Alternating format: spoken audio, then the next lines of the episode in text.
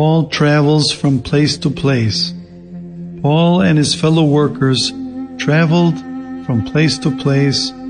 Everywhere they went, they visited the synagogues and the public places preaching about Jesus Christ. Many people listened to Paul carefully when he spoke to them because he knew how to explain the scriptures about Christ and his resurrection.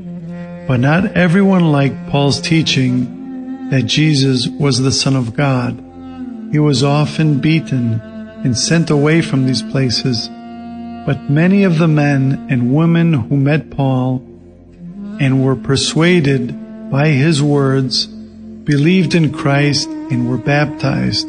Before long, many Christian communities had been formed in several places. Paul comes to Athens. Paul left behind his fellow workers, Timothy and Silas, and travelled on ahead to Athens. While he waited for them to arrive, he wandered about the city and was sad to notice that the city was full of idols made of stone, silver, or gold. People in this town were praying to the idols, hoping that their many gods would help them. Paul hoped to teach the people of Athens that there is only one living God, the only one who could help them. So he went every day to the marketplace and spoke about Jesus. Some of the philosophers said, What is the storyteller trying to say? Others listened to him, preaching about Jesus and his resurrection, and said, It seems that he is talking about some foreign gods.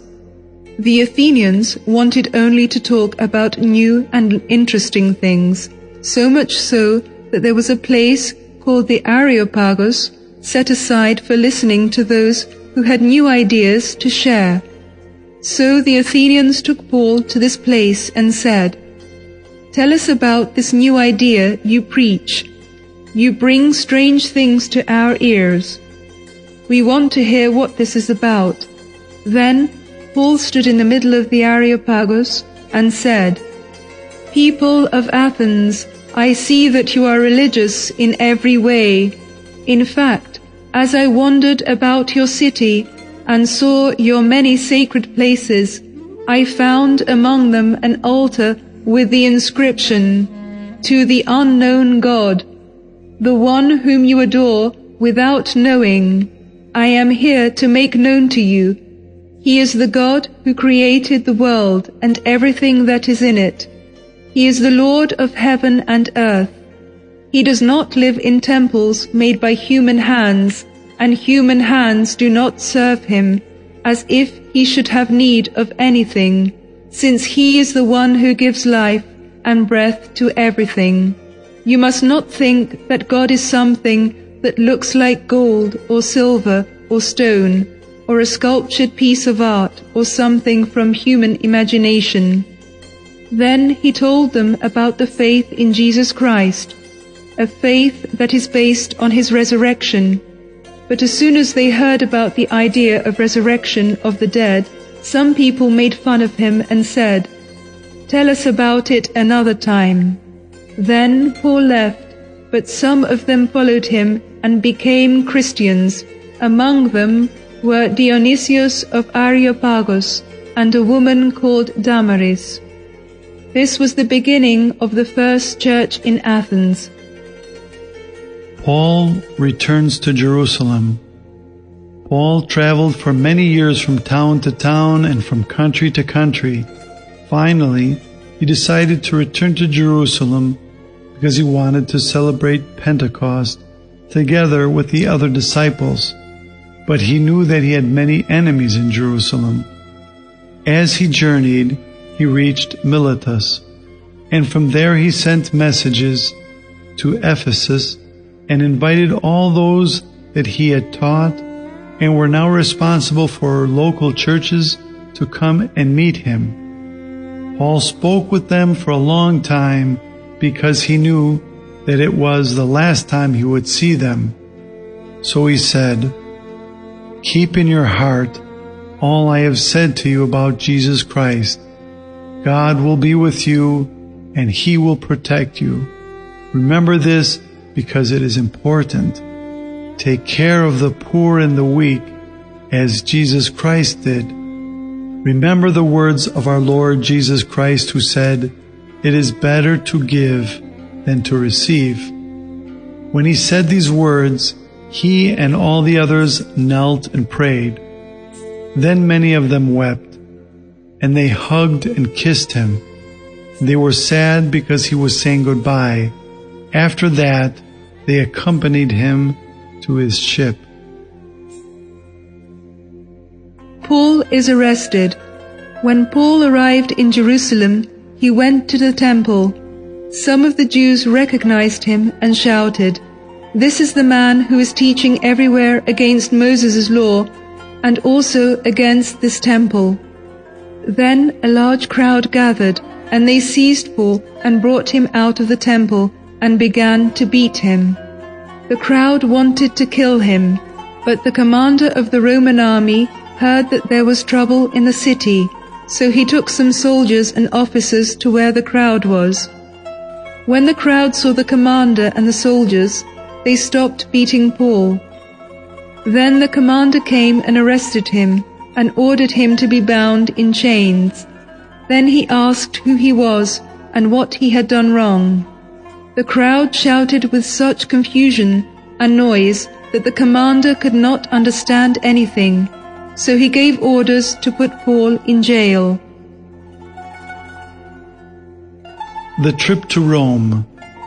Paul remained in jail for many years the Roman governor would not set him free because he wanted to make good impression on the Jewish leaders. Then a new governor, Festus, was appointed. He asked Paul, Do you want to have a trial in Jerusalem so that your case will be closed at last? Paul answered, I am innocent.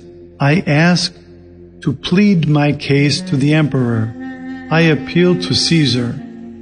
Paul said this because he had all the rights of a citizen of Rome. Every Roman citizen had the right to ask that his case be heard by the emperor. So Festus had to agree. Paul, together with many other prisoners and their guards, was sent on the long trip across the Mediterranean Sea to Rome, and it was a very difficult journey. The captain of the ship decided to look for a calm harbor to spend the winter, but a strong wind blew up and struck the ship, throwing it this way and that. For several days the sun and the stars could not be seen, and everyone was afraid that the ship would sink and kill them all. But Paul said, Do not lose your courage. No one will drown, but the ship will be destroyed. Last night, an angel of God appeared to me and said, Do not be afraid, Paul. God will save you all. I trust God, and I believe in what the angel promised. We will go ashore on an island. It happened just as Paul said.